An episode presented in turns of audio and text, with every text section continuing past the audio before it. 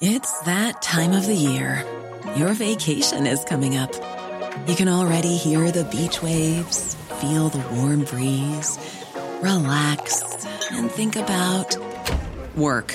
You really, really want it all to work out while you're away. Monday.com gives you and the team that peace of mind. When all work is on one platform and everyone's in sync, things just flow wherever you are. Tap the banner to go to Monday.com. Ryan Reynolds here from Mint Mobile. With the price of just about everything going up during inflation, we thought we'd bring our prices down. So to help us, we brought in a reverse auctioneer, which is apparently a thing. Mint Mobile unlimited premium wireless. Ready to get 30, 30, bit to get 30, bit to get 20, 20, 20, bit to get 20, 20, bit to get 15, 15, 15, 15 just 15 bucks a month. So, Give it a try at mintmobile.com slash switch. $45 upfront for three months plus taxes and fees. Promo rate for new customers for limited time. Unlimited more than 40 gigabytes per month. Slows. Full terms at mintmobile.com.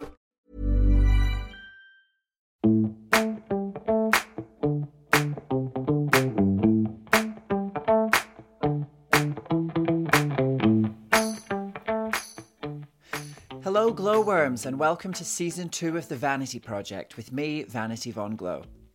I can hardly believe that we are kicking off our second season so hot on the heels of our first string of episodes. This year is going to be a busy one for me with my cabaret shows, original music on the way, and some exciting announcements coming soon. So, we wanted to keep the momentum of the podcast going while I still have breath in my body. For our first discussion, I'm joined by the MP Jess Phillips. Now, you might know Jess from her various viral video clips in the House of Commons, where she could be said to be one of the most vocal members of the House. Emotions have run high, and Jess has been visibly furious and utterly forthright in her condemnations of both government policy and the Prime Minister himself. In the online culture wars, Jess can be a controversial figure. Some see her as a grandstanding parliamentary warrior. Um, but by others, they see her as a breath of fresh air, someone who keeps it real and is unafraid of calling a spade a spade. In our conversation and in my research for the interview, I found myself warming a lot to Jess Phillips. She's a Labour MP, a tough talker. She is a staunch character. Um, S T A U N C H, staunch. We discuss cooperation in an age of division, and I think that people who have seen her as this fiery persona on the edge of the political divide might be interested to listen to this conversation where we find a woman who's keen to cooperate where she can and who is focused on improving the lives of her constituents. In 2019, for example, a controversy emerged as local Muslim parents in Saltley, Birmingham, associated with the Parkfield Community School, objected to lessons on relationships and inclusivity. These included, but were not limited to, teaching about acceptance of LGBT people. It was part of a No Outsiders programme, but many Muslim parents objected on the grounds that LGBT relationships were immoral. I mean, certainly some of mine have been, but that's neither here nor there. As an MP from this area with constituents caught up in the dispute, Jess Phillips was facing the issue on her doorstep. So we chat a bit about the Saltley protests. We also talk about the Labour Party and why, why they aren't clobbering the Tories in the polls. And as you'll see, Jess is unafraid to speak her mind about her own party, which is less than perfect. We also find out who Jess would like to play her in the movie of her life, and then a bit later on, we're joined in Queen's Corner by London nightclub DJ, my friend David Robson. He's basically a Jess Phillips superfan. Before we begin, I'd like to encourage you, if you haven't already, to subscribe to The Vanity Project wherever you listen to your podcasts. Our audience is growing, and we have some great guests lined up this season. I don't want you to miss a single episode. If something in today's conversation touches a nerve or rings true or stimulates your philosophical glands, then why not give us a share on your social media as well, so that the conversation can continue with the trolls in your comments section. We're hoping as time goes on to have in each season at least one elected member of parliament on as a guest, and I'm aware we've had two Labour MPs on now. Um, at some point, I think it would be pretty cool to have a Conservative Party member, maybe even a Lib Dem. We were hoping to interview an MP from the SNP for my live talk show event in Glasgow a few weeks ago, uh, but parliamentary business interfered with that, so it would be great to hear from the SNP down the line as well. We're really keen here at the Vanity Project to have discussions with people from all ends of the political spectrum. And also, we'll be letting our hair down a bit with some of the episodes in this season as we interview some very fabulous entertainers, and politics can take a back seat. But for now, Jess Phillips.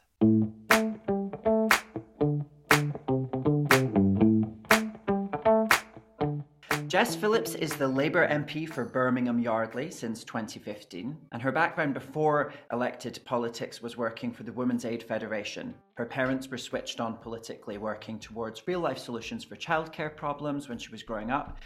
So she was inspired herself to get involved in later life. She joins us now as one of the most followed MPs on Twitter, a parliamentary firebrand unafraid to speak her mind, which makes her very appealing for a drag queen to talk to.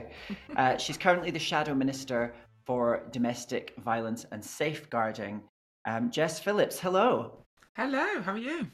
I'm very good. I'm so glad that you've come on. This is our second season, and we're glad to have another MP. We spoke to Dawn Butler in our last few episodes, so I'm glad to have another Labour voice here on the podcast. Oh, thanks for having me. Um, so there's no guidebook on how to be an MP. Some MPs will be Westminster campaigners and some will be really focused on constituency objectives. And you've said in the past that some seem to do almost nothing. We know that Conservative MP Geoffrey Cox was making a bit of money in the Caribbean last year. So I'm curious to know what type of MP are you? Um, I like to think that I'm um, a little bit from column A, a little bit from column B. Um, essentially, like being a drag queen. Um, I try and have different identities. So I'd say that my main focus is always uh, being a good constituency MP, like spending the time in my constituency and doing the constituency casework to the best of my degree. So essentially, I'm a social worker. Um, but then uh, again, I have quite a, you know, I take quite a, a big part of my job as being the stuff that you do in the chamber and the stuff that you do in Parliament. Some members of Parliament are absolutely amazing in the chamber, like they're in there every day. They ask questions about absolutely everything. I'm not like that. I'll only go in there if I actually know or care about um, the thing that's being discussed. Like, you know, we had a whole session recently on disposable barbecues, and I've just got no strong feelings about that, about Yeah. disposable barbecues. So, like, you know, I don't have like a crushing passion to like get rid of them. I I think I'm broadly for them. So, but lots of MPs will just go into absolutely anything that's going on. Uh, I don't do that, but um, mostly I'd say I'm an activist. I'm, Right. I, I don't do anything really that isn't about changing something. And that must come from, um, I mean, you've got a particularly diverse constituency. Mhm, Birmingham's very. one of the big cities of the UK. So it strikes me that a lot of what you're doing is you you see that there's a broad spectrum of needs where you're coming from, Yep. and you have to listen to the people there. Um, so oh, yeah. activists, I think they're on the street. They're actually out there talking to the people, finding out what the needs are. Oh yeah, absolutely. Like everything that I do is driven by somebody who's walked through my doors uh, in my office or into one of my surgeries. Um, and when you start to hear the same story over and over and over again, you start to think, right, you, you start plotting in your head. And this happens to me no matter who is talking to me about their issue. I start to plot in my head the campaign that we will run. It's like it's like an automatic trigger that starts happening. Um, but yeah, you have to be amongst the people that you represent. Otherwise, you're only there talking about your own life experience. And actually, it's much better if members of parliament have similar life experiences to their constituents, go on the same buses, send their kids to the same schools, go to the same hospitals, because you are then living a similar life to your constituents. So it strikes me you have to be a bit of a storyteller when you're trying to work out how to put a campaign together because you've got to think of how do we how, how do we get people to engage with this particular set of problems Oh yeah, hundred percent. Like storytelling is the is the single most important thing in campaigning for anything. If you don't have a hook that will grab somebody within a minute, I'd say it used to be. You used to get about ten minutes, but uh, people not are now in the tiktok era exactly. You've got you've got thirty seconds to to grab somebody, and so you need to be compelling. And if you're compelling in the first thirty seconds, people will stick around and listen. But uh, yeah, you have to be really good at storytelling and and weaving people's lives always with them and their approval in mind into something that makes people sit up and change things. But yeah, storytelling it's it's like the be all and end all of my job, being able to tell a story. And lots of MPs are brilliant at it, and lots are dreadful. Your constituency was Brexit leaning in the referendum. It was I very. know a lot of people were hoping for some sort of reconciliation as a nation after that, but obviously we've then had a pandemic, and the, it feels like there's still a lot of fracture in our in our politics. What kind of story um, is going to assist reconciliation? You know, because it's for the political parties to try and unite people. We need to have a a way to come through because times are times look like they're going to be getting quite difficult. Well, the the fundamental in this situation is that it, you, what you said there is that political parties have a responsibility to do this, and that is absolutely the case. Yeah. However, political um, power is much easier to gain when you divide and conquer. Divide and conquer is the simplest, quickest way to win power because it's very easy to spread. It's quick and dirty, basically. It's the lazy way to basically get people to rally to your cause is to say, look at them over there, they're getting something that you're not getting. Or, you know, like look at that that institution, aren't they the baddies? Um, and so actually the most important thing for myself and for the Labour Party, uh, although it is much, much, much harder to do that, is to try and tell a story of hope and forward thinking and future. Now, in the pandemic, there was, and I, to me, actually, it only lasted about six weeks, but there, there was a story of unity um, that broke out uh, in the early pandemic, certainly, where everybody had a universal experience. So it didn't matter how rich or poor you were, really, you were all locked in your house. Uh, and for the first time ever, I started people started to properly sort of check their privilege without recognizing that that's necessarily what they'd be doing. People would say things like, "Oh, it's been really hard, and I really miss my mum, but you know, like at least I've got a garden. like it'd be awful if you didn't have a garden." Uh, and things like that, and so the the unifying experiences of humanity are actually the most powerful thing uh, and commonality of experience. And so we have to try and find the things that make a common experience between Burnley and Brighton. And there are many, many more things that the people in Brighton have in common with uh, to the people in Burnley. Many more, but what they will see when they turn on their television, certainly during the Brexit vote, is that they won't see that being represented. The thing that unites them, the fact that you know they are worried about their kids' education, the fact that they want to make sure that they're going to be cared for when they're older, the fact that they don't like rubbish on their streets either. Like that doesn't get talked up. The stuff that is a general common experience, regardless of where you live. And the Labour Party is as guilty as this as anyone is that it, it has for some time obsessed about people at the very bottom. You know, you sort of food bank use um, stuff, and people at the very top, like look at you know Rishi Sunak's wife and uh, Yes. non-dom status. And actually, the vast majority of people exist somewhere in the middle, and there are unifying things about um, about those people that we just haven't really tapped into, uh, and the stories that unite them. But like you know, the the BBC does it every night with on television, like Strictly Come Dancing, for example. You know, it's you, the people of Rochdale love that as much as the people of Surrey. Like there is loads of things that are about hope and joy and togetherness, and wh- it's much more powerful than greed and envy and and uh, separation. But it's just much. It takes much more time to spread hope, and it take and you, you have to have huge amounts of intent. There must be challenges because I'm thinking about um, in, in, in Birmingham, there was the Parkfield Community School where Yeah. Muslim parents were protesting LGBT relationships being Mm-hmm. mentioned within the school curriculum.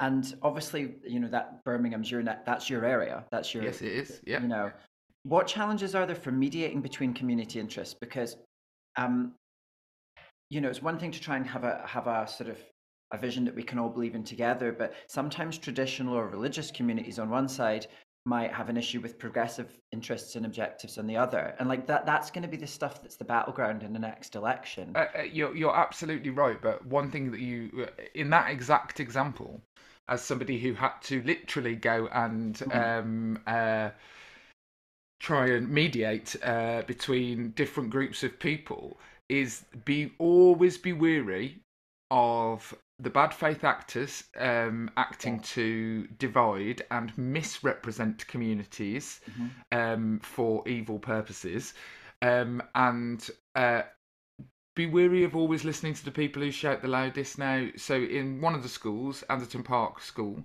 Uh, she's literally just around the cor- corner from my house. They had lots and lots of protesters outside, and and the people who were protesting outside, their children didn't even go to the school, and the vast majority of the parent, you know what I mean, like the vast majority of the parents in the school, like didn't like the protest, but you know also were not necessarily feeling that they had the voice or strength to to come out against it. There's all sorts of reasons why you might not want to come out against pro- protests, regardless of um, and, and, any cultural norms. It's you know most people don't want to just have argy bargy on the way to dropping their kids off to school. Most people just want a normal life, an easy life. Um, but it you you have to make sure that when somebody claims to be representing a huge group of people, in this case either the LGBT community or uh, the the Muslim community, um, that they're actually representing those people, not just representing themselves and looking for attention, essentially. Because what I found in that case, and a number of other cases where this sort of clash of rights of sort of conservative uh, religious uh, groups, and it's not not by no means just um, Islam. I've dealt with it with regard to sexual sex education and Catholic churches and ch- Catholic schools um, as well is that you know be wary of thinking that the person who stands in front of you shouting actually represents the views of those people. And so you can find for every bad faith actor there is 10 good faith actors who might not agree and the, they might have some fundamental differences but they can be brought together to have a conversation about a way forward in a very calm and reasonable manner. But that doesn't make good news. Right. That doesn't look good on the telly, does it? That doesn't make interesting documentaries. That some quite nice people who sort of disagree on some things and sort of agree on others got down together and had a nice chat. I've been saying with um, one of the interviews we did for the for the Vanity Project was with the Scottish comedian Karen Dunbar, who is hilarious and was on our TV screens when I was, uh, you know, in my early teens.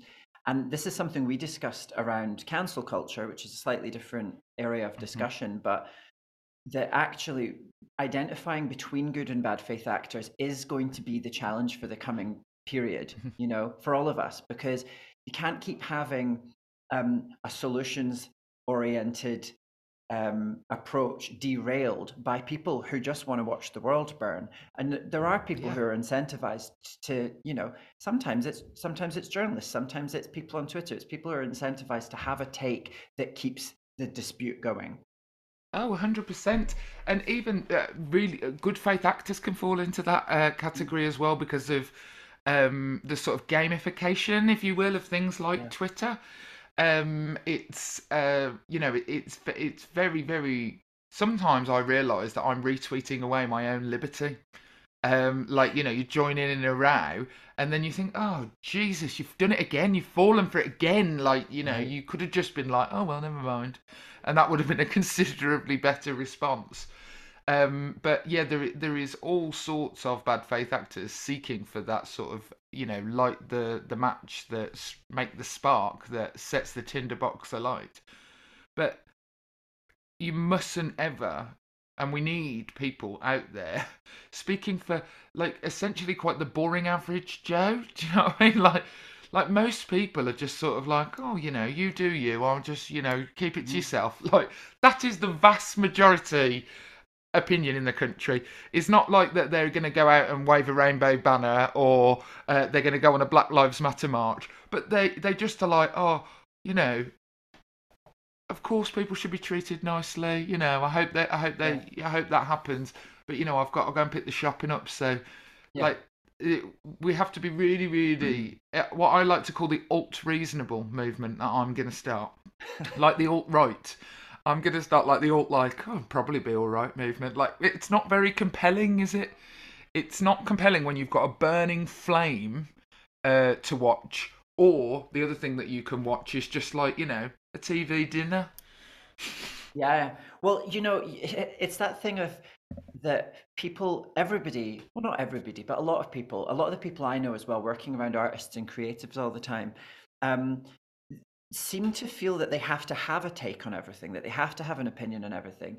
And you, you being an MP, you need to potentially be ready at the drop of a hat to talk about Channel 4, Rishi Sunak's wife, atrocities in Ukraine, you know, women's rights, which is an area you, that you that you do specialize more in. But you know, did another MP make a gaff? Is so and so going to win? uh, Yeah. you know, Strictly Come Dancing, and actually, it's it's not normal to have an opinion on everything. I have no strong feelings about so many things. Yeah. I like, I, and I think it's okay to say that.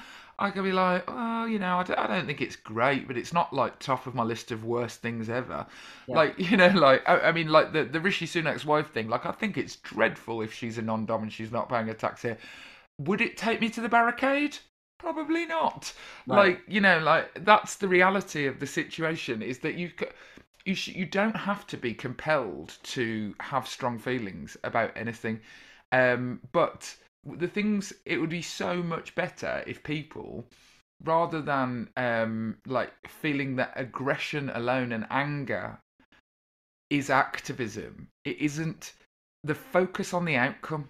So i will have opinions about things that i mean i've got opinions like anybody about everything. Like i've got very strong opinions about bottled water and people drinking water too much anyway. I'm not going to try and legislate for it.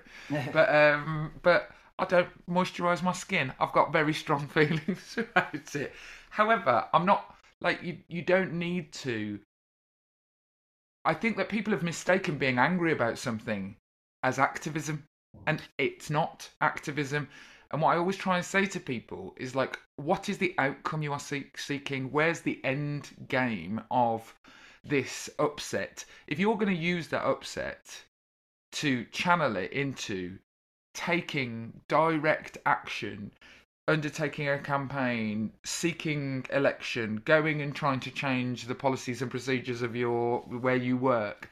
Like do that. Being angry is like um, in and of itself and then nothing changes changing is like drinking poison.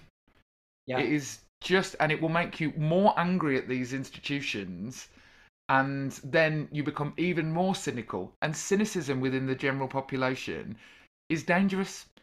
yeah. It's dangerous, and it it just hands power to the people who then who are the ones who turn up to the meetings. yeah. And so we have to be really careful. So the thing I would say is don't feel you have to have an opinion on anything. But if you do have strong feelings about something, strong feelings should activate you to do something You- not you- just have strong feelings about them.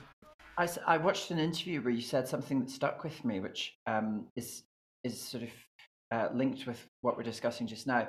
So, in some of your collaborative work in Parliament, uh, where you're focusing on women's issues, you've said that you know you're happy to dance with the devil and sit on a committee and work with the people in power, and at the moment that's the Tories, if it's going to help women and children, and that people who are unprepared to do that, if you're not prepared to sit down and and go through that pragmatic process, then you're not a movement, you're just having a row. And I thought it was Yeah. a great phrase because, you know, in my own life I've I've I've I've caught myself out, you know, as you get older you start to realize sometimes you'll have an argument because you're almost emotionally addicted to having an argument. And it's yeah. not about resolving the issue. And I think there's a lot of that goes on as well. Definitely. I mean, it's like when you start when I start having an argument with my partner. If I'm like annoyed with him, with my husband, like within seconds of the argument happening, I- can't see the outcome uh, and the point, and I wish it hadn't started. And yet I was in, I was, I had no control over starting it, um, or he had no control over starting, and I had no control over reacting to it. It, uh, immediately, I'm like that. Oh God, I want this to go away. I want this to go away. Like, stop it, stop it. Like, I wish this hadn't started. Um, but yeah, that's absolutely the case. Like, I don't like some of the things. You know, I I have to make the government look good on violence against women and girls. I have to sit down with them and say this is what you should do.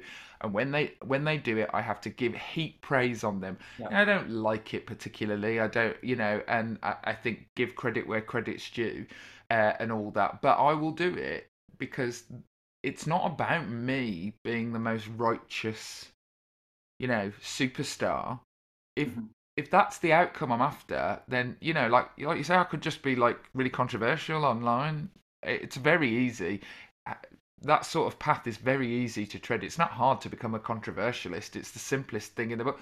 And they always think that people who are really controversial think that uh, you know no one's going to say it if I don't say it. Oh, you know, uh, it's just like literally people say that shit all the time.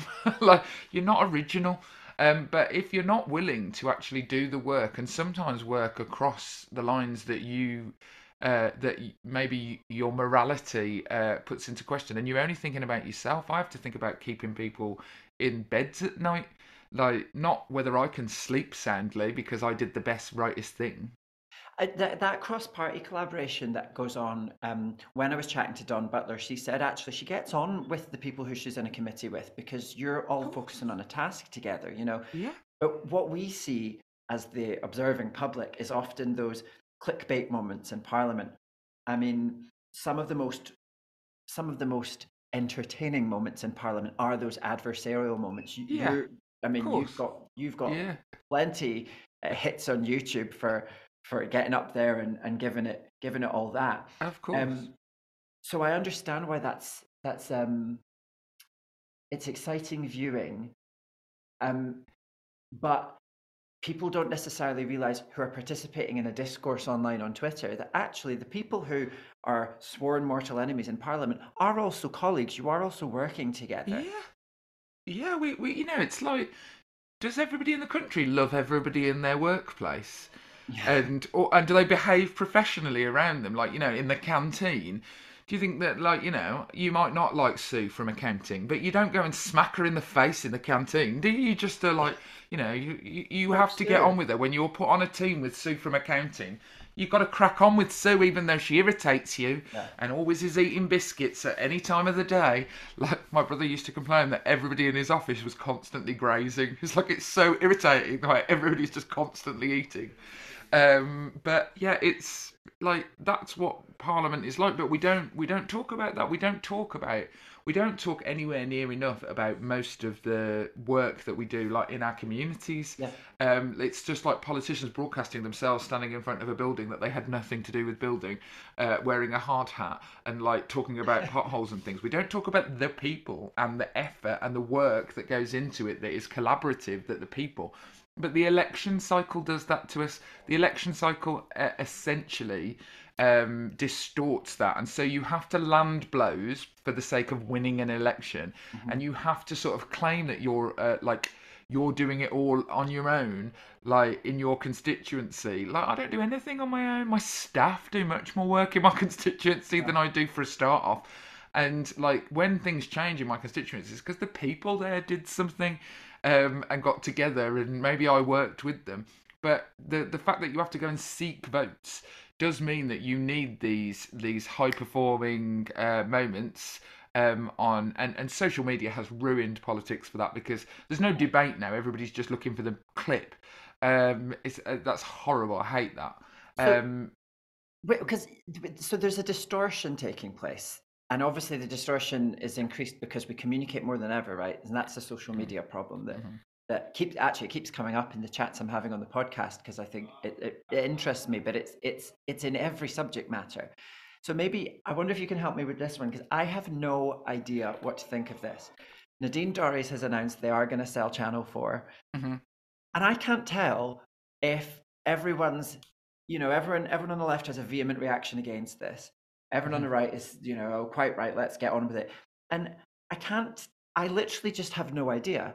I don't know if it's a good idea. I don't know if it's a bad idea. It seems instinctively like there could be some good things about it. It seems instinctively like it's a shame to lose an asset. Um, I I'm clueless, and for me, I think that I mistrust people's takes on it because um, of the distortion that we're discussing. I mean, Yeah, what, yeah, what's yeah. the deal with that? Is this gonna is Channel Four being sold going to be a catastrophe for the? Hey, I'm Ryan Reynolds. Recently, I asked Mint Mobile's legal team if big wireless companies are allowed to raise prices due to inflation. They said yes. And then when I asked if raising prices technically violates those onerous two year contracts, they said, What the f are you talking about, you insane Hollywood ass? F- So to recap, we're cutting the price of Mint Unlimited from $30 a month to just $15 a month. Give it a try at mintmobile.com slash switch. $45 upfront for three months plus taxes and fees. Promo rate for new customers for limited time. Unlimited more than 40 gigabytes per month. Slows. Full terms at mintmobile.com. How would you like to look five years younger? In a clinical study, people that had volume added with Juvederm Voluma XC in the cheeks perceived themselves as looking five years younger at six months after treatment. Look younger, feel like you. Add volume for lift and contour in the cheeks with Juvederm Voluma XC. Reverse signs of aging by adding volume to smooth laugh lines with Juvederm Vollure XC. For important safety information and to find a licensed specialist, visit juvederm.com. That's J U V E D E R M.com. Not for people with severe allergic reactions, allergies to lidocaine, or the proteins used in Juvederm. Common side effects include injection site redness, swelling, pain, tenderness, firmness, lumps, bumps, bruising, discoloration, or itching. There's a risk of unintentional injection into a blood vessel, which can cause vision abnormalities, blindness, stroke, temporary scabs, or scarring. Talk to a licensed specialist to find out if it's right for you. Everyone knows therapy is great for solving problems, but getting therapy has its own problems too, like finding the right therapist, fitting into their schedule, and of course, the cost. Well, BetterHelp can solve those problems. It's totally online and built around your schedule. It's surprisingly affordable too.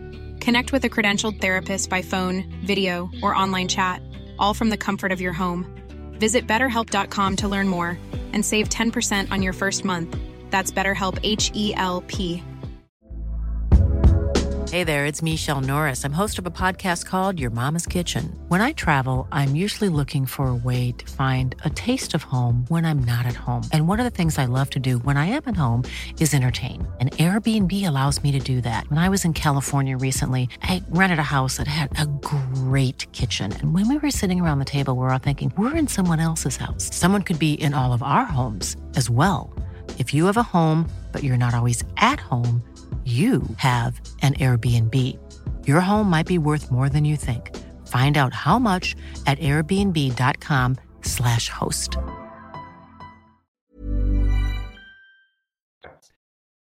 Um, I think that Channel 4 being sold, it- uh, you know, I don't necessarily think it will be a total catastrophe, um, but I, I also don't think it's good uh, for the arts. Channel 4 was entirely set up in order to um, essentially create uh, the British creative media um, that was different, uh, and it has undoubtedly done that. Like loads and loads of British film, for example, comes out Yeah, of Film 4 back in the day. Yeah, that all that sort of thing, like, and the British film industry, and and and what I think is important about it is, and this is a thing that people don't understand necessarily, is the idea of soft power in the world, um, and the amount of soft power that the United Kingdom has because of its creative industries, because of uh, a creative, uh, progressive view of um, of how we make media, and it's by no means perfect.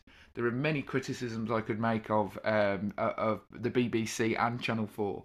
Um, that you know that that ITV isn't um, you know some sort of evil uh, enterprise by comparison or netflix isn't evil by comparison they all fall foul of all sorts of different cultural norms about class and race and uh, and the rest of it and whose story gets told all of them do but the the idea of our soft power and the government having a vested interest in a trusted media and a trusted um, uh, soft power is really really important um, and, and and selling Channel Four won't isn't a you know when you say it's it'd be a shame to lose an asset.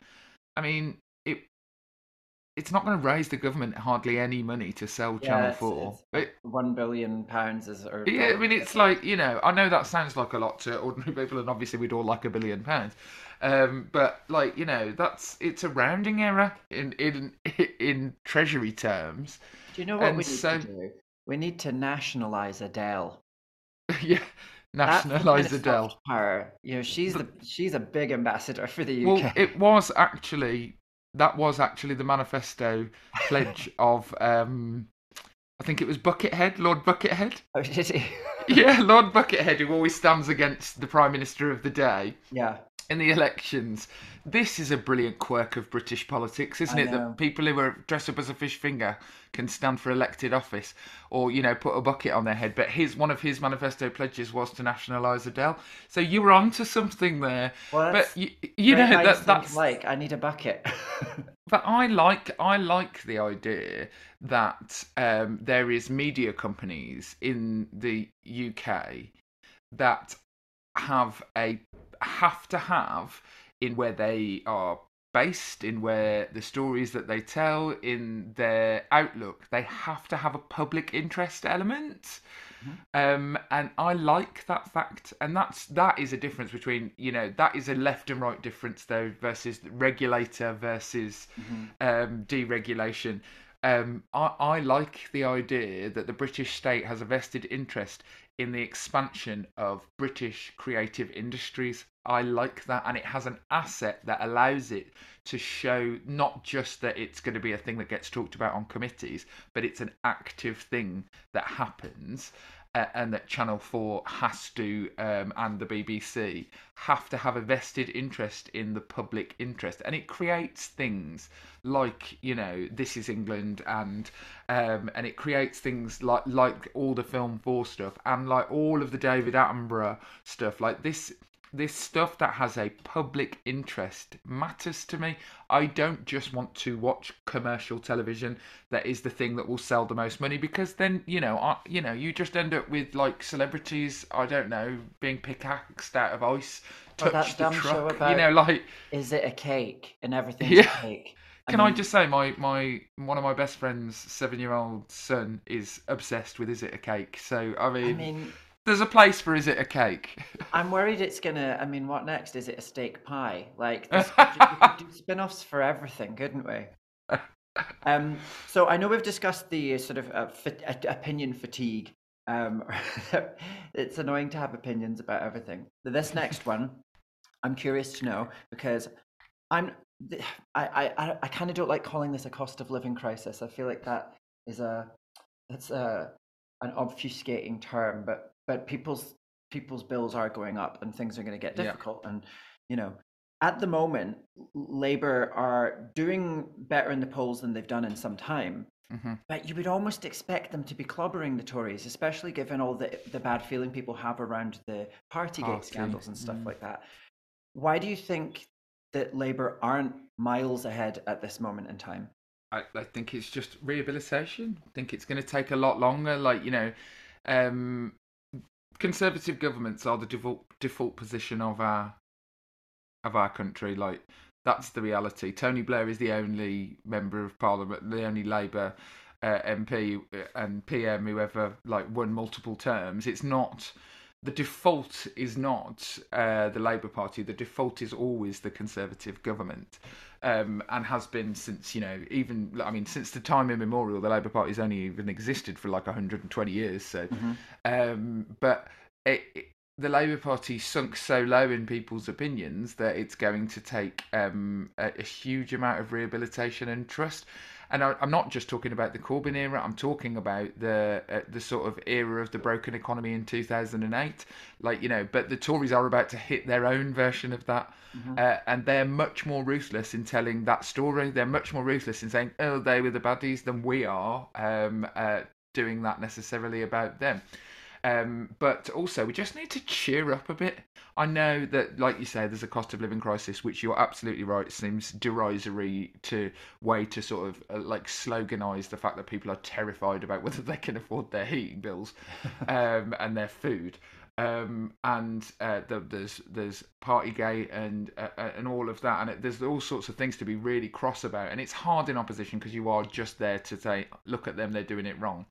But we do need to cheer up a bit the Labour Party. You know, you need we need to be cheerful. Now, I spend my time, most of my days, talking about rape and talking to rape victims, and yet I manage to be quite cheerful all the time as well. And I don't think anyone would describe me as being particularly sort of a sourpuss. Um, and so, like the the I think that there is the Labour Party needs to grow in confidence and the, sort of the top team from Keir Starmer and the cab, the the shadow cabinet like feel really like a team, a hopeful team, Um, and you know that that's going to take some time because we we've taken quite a knocking. You know, the losing the election it, to such a level, the fighting that's gone on, the sort of way that there's just easy ways to slag off the Labour Party. It's it, all they're like battle scars, and we're still just trying to stand up. Yeah, the, the the fighting thing um, struck a chord when I was chatting to to Dawn Butler because she she described the SNP and I'm Scottish, so I always have one one little ear listening out for the SNP. Um, uh, just because all my friends are supporters of the SNP, although though I myself am not, but all my friends in Glasgow, every single one of them is pro-independence. Um, and she described the SNP as being like an army at Westminster. She envied their sense of unity and said, "I wish that Labour could be as unified as that." Is that something that you think is is that cohesion will come with time? I know when you I know when Corbyn was the leader that you you were I think Yeah. you found that quite a- challenging time to be an MP for the Labour Party because it wasn't necessarily an electable proposal being put forward under Corbyn's Mhm. leadership. So also, just thought I found many of his views deplorable.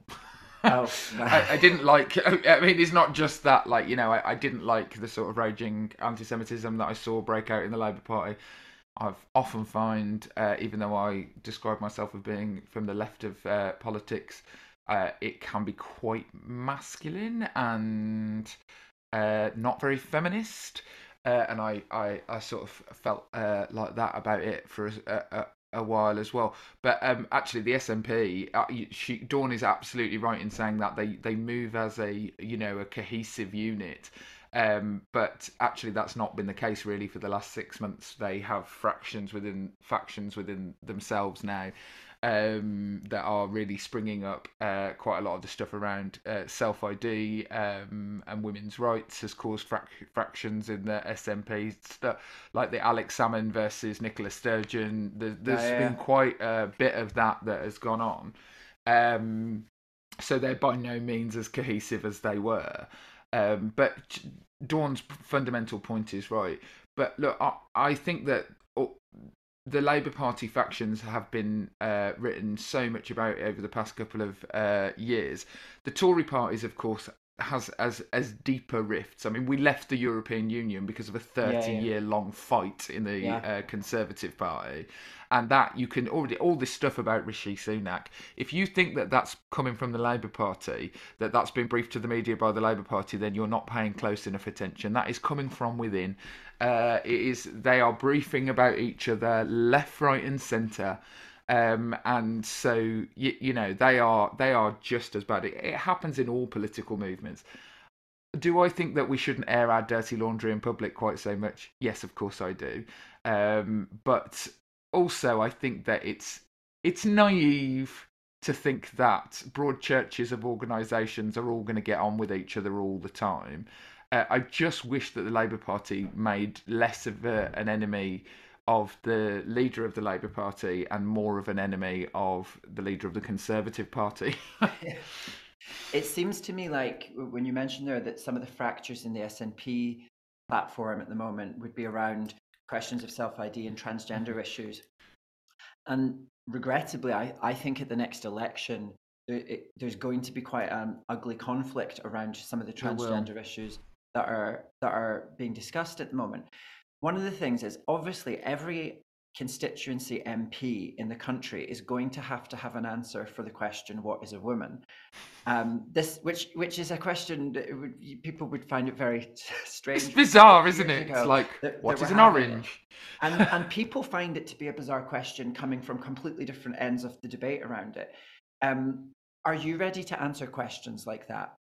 Yeah, I mean, I, don't, I don't personally find it uh, difficult to answer the sort of basic question: what is a woman? I think a woman is an adult human female, um, but I, I also recognise that there, uh, that people uh, with can change their gender. You can't change your sex. You can change your gender. Gender and sex are two different things to me. I don't find that particularly difficult to say that. Um, I don't like the idea of womanhood being erased. Um, but I've never, so far in my uh, many interactions with uh, whether it's LGBT groups or uh, trans women themselves, um, actually heard any of them suggesting that we should remove the word women from things. It seems to come from somewhere else. Like the question, "What is a woman?" doesn't necessarily come from either side of the argument. Yeah. Uh, on that, it's it. I, but I think it's a weird question. I think that just like blindly saying trans women are women is just a slogan. It doesn't actually mean anything. Like the the it's a Yeah, you, it's an it- issue that needs to, that you need to be able to answer simple questions. What is a woman? Uh, and do now now it's gone on to can a woman have a penis? Um, it's the, You know, I I don't think that slogans uh, are the way forward on it, or trying to answer like as if a simple question is is the way forward. But no, I think a, a woman is an adult human female. You've described those um those types of slogans as Trumpian before, and I Mhm. think that eh, once again we're we're inclined towards tweetable. 241 character or however many characters you can use in a tweet solutions to things but those aren't conversation advancing slogans No. um, at the moment, um, I, I, I'm I'm curious about that. there's this conversion ban um, Yeah. issue taking place with the LGBT community, and I know that a lot of my friends are going to be going to a protest because they're Mhm. they're angry that the ban on conversion therapy that the government are going ahead with for uh, LGB people Mhm. will not also cover a ban on conversion therapy for trans people Yeah. the government's saying that, th- that it's a different question. Conversion therapy for sexuality is a different question from gender identity. It may I- well be a different question, but it doesn't mean it doesn't have the same answer. Well, absolutely. But there's a slogan that I, have seen all over my social media in the past few days, which is no ban without the trans. And it seems to me like a bit of an own goal because is the proposal of that slogan that Don't ban it. don't ban conversion therapy because we didn't get every single request met. And to me, it's like, okay, yes, I understand we want to win the whole battle, but um, there's still a conversation to be had another day. You've got to take the win you've got, which is the thing you've been asking for for 10 years, which is a ban on conversion therapy You, for look, gay you, people. you you can take it. What I always say to any activist doing anything is be weary of being too grateful for the things you get. Like it's fine to tick something off and then work towards something else. Like you know, women's rights over many many years. Like uh, I abortion rights now 50 years old still stand almost exactly the same as they did when they were invented. Um, we still have to. I still have to have two doctors sign it off. However, it was definitely a win that we legalised abortion in our country, and then the the women's rights movement has then spent the next fifty years trying to make it slowly chip away at every single opportunity for the next like little thing along the way in liberalising uh, women's right to choose. So yeah, I, I, I don't think I, I- don't think you should say no ban. We don't want any ban. I mean, the, ultimately that won't make any difference if they say that Right. because the government will still ban it. Um, So you know, well, they flip flop on that particular issue, actually. Oh God! I mean, they've they've I've been done, like, so slow to, on all of it, Very- all round. Yeah. But you yeah, think- you shouldn't you shouldn't need to feel like you have to genuflect and act grateful for even for like being given a basic right, right, not to have someone try and brainwash you out of who you love. Like it's fair enough to like you don't need to be like, oh thank you so much. We're so grateful that you're gonna ban people trying to harm us mentally. Like that's a basic that you should have been allowed to expect regardless. I had to learn that very early on. But also you, I'm not asking for people to act with gratitude when they get a little bit of what they want, but just just power it on for the next fight. Um, so yeah, that's what I'd say uh, on that particular issue. Yeah, there's a, there's an advantage to the momentum of look, we've managed to nail these three objectives out of four. Let's now carry on the momentum Yeah. to the next one. I always Um, have to compromise. I mean, when you've got a Tory government, that's that's the fundamental. I you water down the thing that you came out fighting for, Yeah. and and like and you know that's not great. I'm not saying it's perfect, but focus on the outcome. Always focus on the outcome. So that you, you're a pragmatist essentially. hmm I am. Um, when you were younger, you had your eye on the job of prime minister, and you've Yep. also run to be leader of the Labour Party, um, which obviously, you know, uh, that's a person who knows that they might one day have the job of prime minister. Um, someone else who grew up wanting to be prime minister was Boris Johnson. So what Didn't he want to be from him? world king? Well, world, world king and God emperor. what what do you think? You guys have had different aims in what being prime minister would mean for you both. Oh yeah, totally. Although it probably starts from the same place. If I was completely honest, you know, when you're a kid and you decide you want to be the prime minister, it's essentially because you're a show off. Mhm. I mean, that's the top, the top and bottom of it. Although I grew up in a very political household, I went to women's liberation play group. You know, I like, you know, I saw uh, like people fighting for injustice literally every day around the dinner table at my my house, and my parents and grandparents properly dedicated their lives to it, not and they lived it rather than just talking about it. Um, but um, you know, the reason I wanted to be the prime minister is essentially, and I'm going to use some gendered language here now. I was bossy, opinionated, and um, I was a show off, and I still am a show off. And so it comes to Boris Johnson, and exactly, I, I imagine that's exactly the same thing for him. Um, so I wouldn't necessarily criticise him for his childhood dreams any more than I, I, I you know, I'm a slightly ashamed of mine. However, along the journey to get there, like you know, it's about like how you channel that showing off to uh, the benefit of the country, and Boris Johnson showing off only benefits himself. Speaking of Boris, do you think the Ukraine crisis has saved his premiership? No, Because it looked like he was on Mhm. the way out, and now it looks like he's in a more stable position. Or do you It- think it's, it's, nothing to do with Ukraine, and actually, it's nothing to do with the country's perception of him. It's to do with the fact that the Conservatives don't have a viable alternative yet. If they did, they'd have got rid of him. It's actually down to like 300 people whether Boris Johnson's the prime minister or not. It's nothing to do with. Um, and, and the people in the country can affect it by being so appalled at him that they're like, right, we have got to get rid of him because otherwise it's going to affect our jobs. They're a ruthless people, the Conservative Party. Certainly, Conservative members of Parliament. The Labour Party is nowhere near as ruthless, and I'm not saying that even as a slight. We should be more ruthless at times. Um, but um, no, no, I- I don't think that the Ukraine thing has uh, saved him. I think what saved him isn't that there isn't a populous, obvious alternative, and largely some of that is down to Boris Johnson. Like you know, he's quite good at getting rid of his uh, opposition within his own ranks. Um, once again, I refer you back to all the stories in the media about Rishi Sunak. Uh huh. Oh, skullduggery at Westminster. Who would have thought? Um, so, as we are approaching the end of our time together, um, one of the things I think is quite exciting is that you you have a lot of the, uh, you know, aside from that, you obviously do very serious work as an MP. You're a relatable personality um, and quite entertaining. And I know that there are options uh, circulating in the television world to have a movie or a movie, a TV movie or a series or something made uh, around your life as its inspiration. Um, do you have any opinion about who should play you in a film Oh. of your life? so many opinions.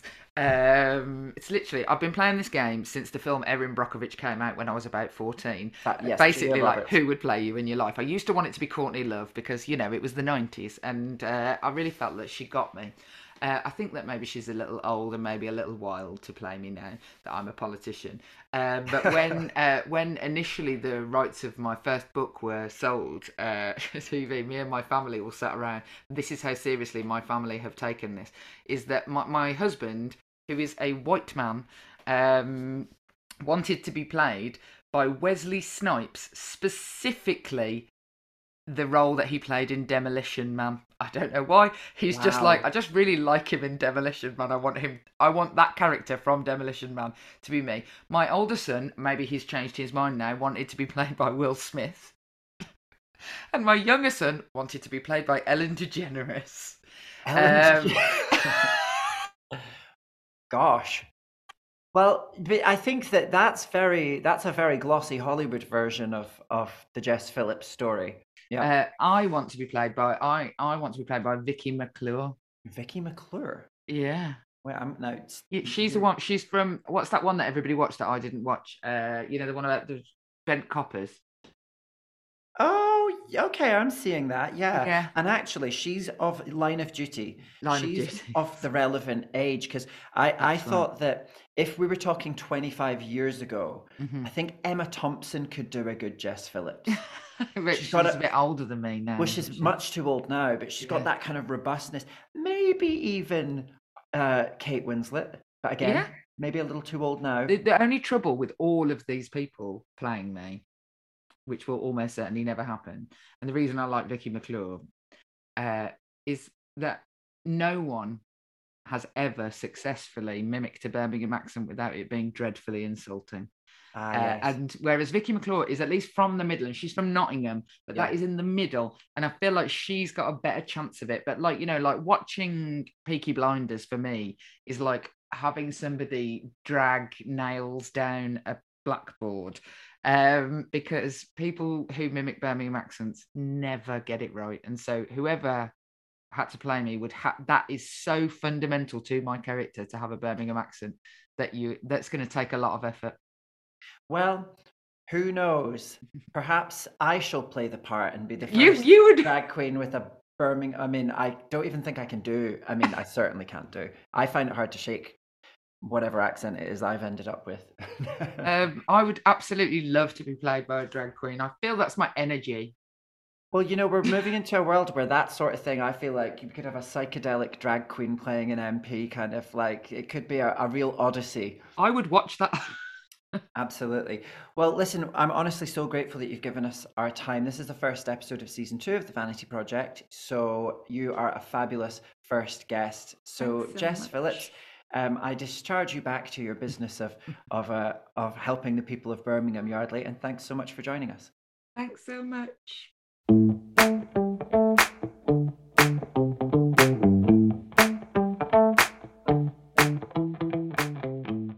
Joining me now for Queen's Corner, the section of the show where I chat to one of my nightlife pals, usually a drag queen, but today it's not a drag queen, it's a DJ. It's the lovely David Robson, a stalwart of places such as the Royal Vauxhall Tavern, XXL. He DJs in, in Soho as well. We are always crossing paths and having a laugh. But pivotally, he is also now a councillor candidate for the ward of, you can tell me the name of the ward, you're a Labour candidate in the upcoming elections. Clapham Town. Clapham Town, is that the name? Oh, Clapham Town. Clapham Town, yeah. They want to make exci- a. You're excited to have uh, to have been sitting in on the chat with Jess. You are you've been Labour what your whole life? I, I've been a party member since 2012, so I've kind of played the long game. You know, I kind of came into things. Why I didn't go into it when things were going well, I don't know. But I decided, you know, when I was involved in student union politics, Labour on conference floor within NUS was just dirt. So I kind of didn't commit. I was kind of on the sidelines, wondering what all this politics thing was about. I was part of the organised independence, which I think must be the student politics equivalent of Liberal Democrats. I don't know, a bit dirty, but it was just us being completely um, independent minded. So I kind of started getting a bit warmed up with Labour. Yeah, probably come 2012. I think after Ken lost the mayoral election. Did he lose in 2012? I think he did, didn't he? Yeah. I think yes, because Boris had just come in Yes, and, and- I just moved here at that time. and the the Conservatives and the coalition was in, and Boris was kind of in. So I felt this wave of conservatism coming in. I was kind of like, look, come on, I'm a, I'm a working class northeast gay boy, so I think you know, time to get stuck in. You've always been very community oriented. A lot of the a lot of why we became friends was that you do fundraiser events and stuff like that down in the Clapham area. Well, actually around London.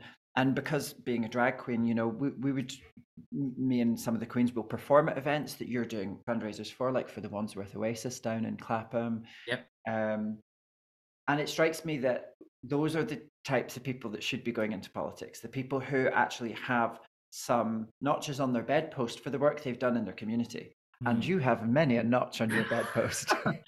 which is all out in the open, which I feel is you know, it's another reason why I can, you know, try and pursue a career. Now, yeah, do you know what? I think I did actually try and stand in 2013, and I kind of got this rejection letter come back, which kind of said, yeah, you know, you'll probably be a good candidate in the future, but you need to go and learn a bit about the job. And I just think, what a cocky little so and so I was, you know what I mean? Thinking I did student union politics and I could just walk into this.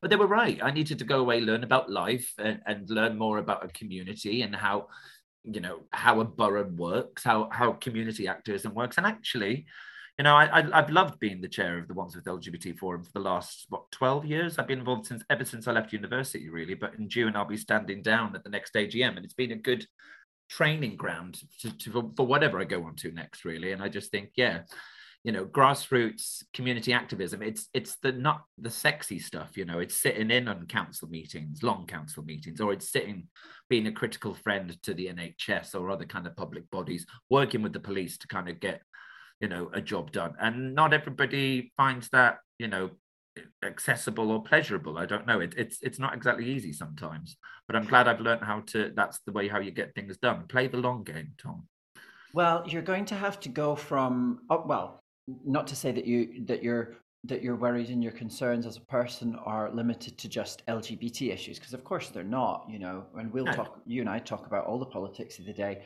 Um are are you conscious that as Jess was saying, when you become an MP or an elected representative, you're gonna have to have an opinion or you're gonna have to be prepared to talk about everything. And in your local ward, that's gonna be old ladies complaining about the um I don't know, the duck population of their local pond and people Mm. complaining about I mean, you say everything. that, but I wouldn't be surprised if that does come up.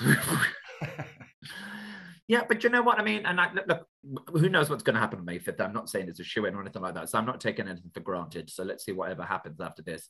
But what, you know, I think if you're just honest with people and just go, okay, you know, I don't know everything about that. Can I go back and do a bit of research and come back to you? As long as you acknowledge people and say, I'm listening and say, okay, I hear you, I see you, rather than ignore them or ghost them, then I just think surely a bit of honesty it, builds up a bit more of respectability between it, even if you don't agree.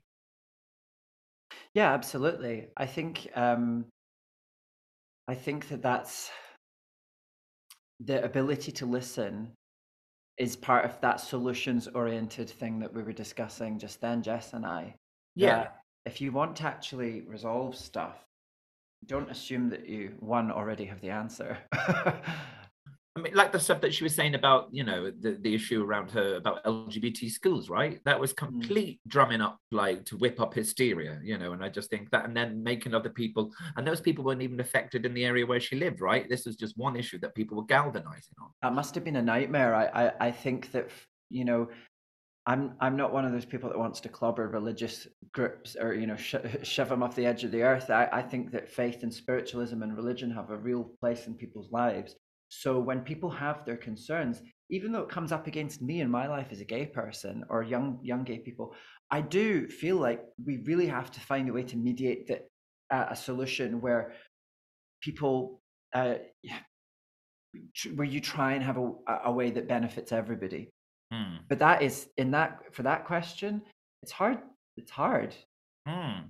I thought she did answered it really well, though, you know, and I really admire her for facing them down and go down. And, and you know, what I think Jess is brilliant at is just calling a spade a spade, isn't she? And Yeah. just, come on, you know, you're talking rubbish here, actually, you know, a- and, then being on the side of both of those arguments, you know what I mean? And, and, and- so not being on the side of both of those arguments, but actually reaching out to those who have valid concerns and then go, Yeah. that this can- person is wrong in gaslighting you, and here is why.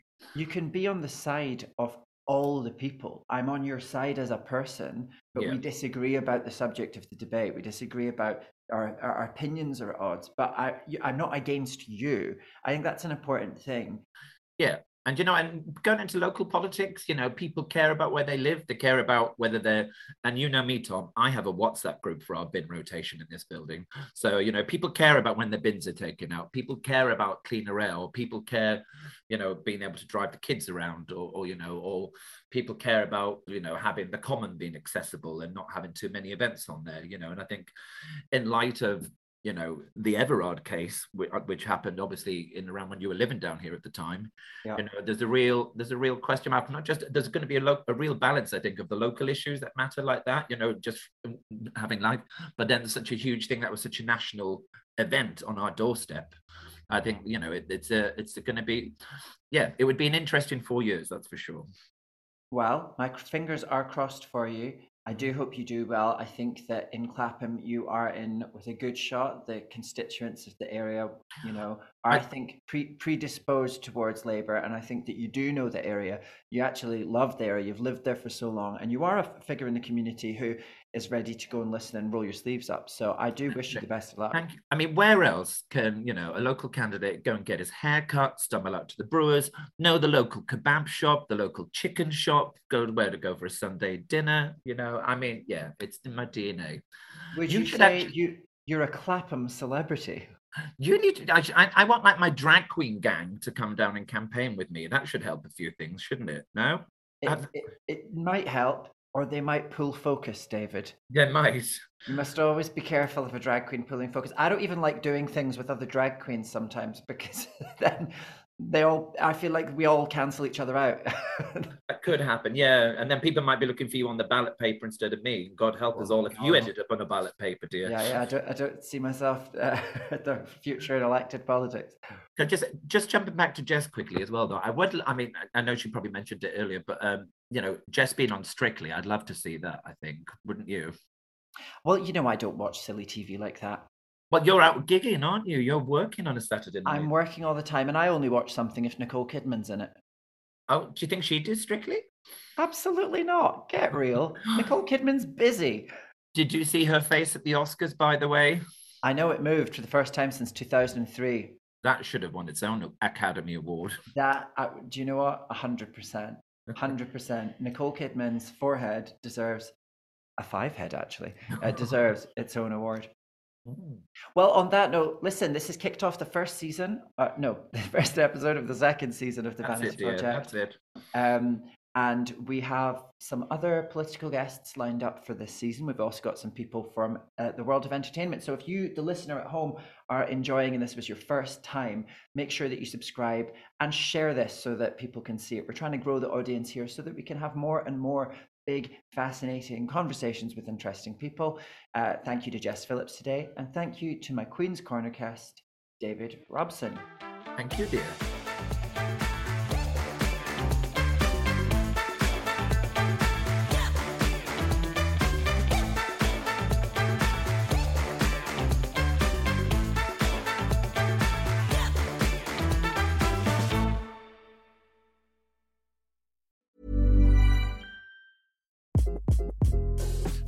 This is Craig Robinson from Ways to Win, and support for this podcast comes from Invesco QQQ, the official ETF of the NCAA. The future isn't scary, not realizing its potential, however, could be. Just like on the recruiting trail, I've seen potential come in many forms as a coach. Learn more at Invesco.com slash QQQ. Let's rethink possibility. Invesco Distributors, Inc.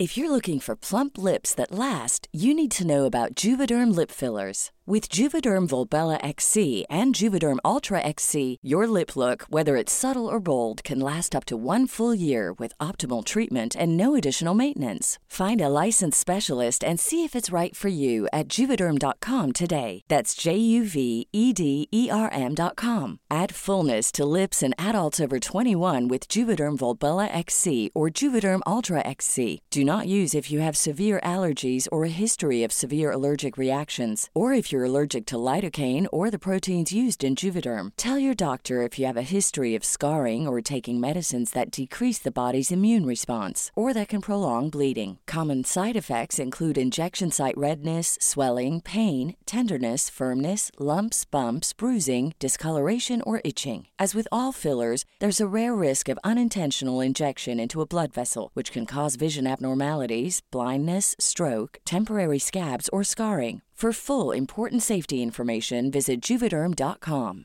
Even when we're on a budget, we still deserve nice things. Quince is a place to scoop up stunning high-end goods for 50 to 80% less than similar brands. They have buttery soft cashmere sweaters starting at $50, luxurious Italian leather bags, and so much more. Plus, Quince only works with factories that use safe, ethical, and responsible manufacturing. Get the high-end goods you'll love without the high price tag with Quince. Go to quince.com slash style for free shipping and 365-day returns.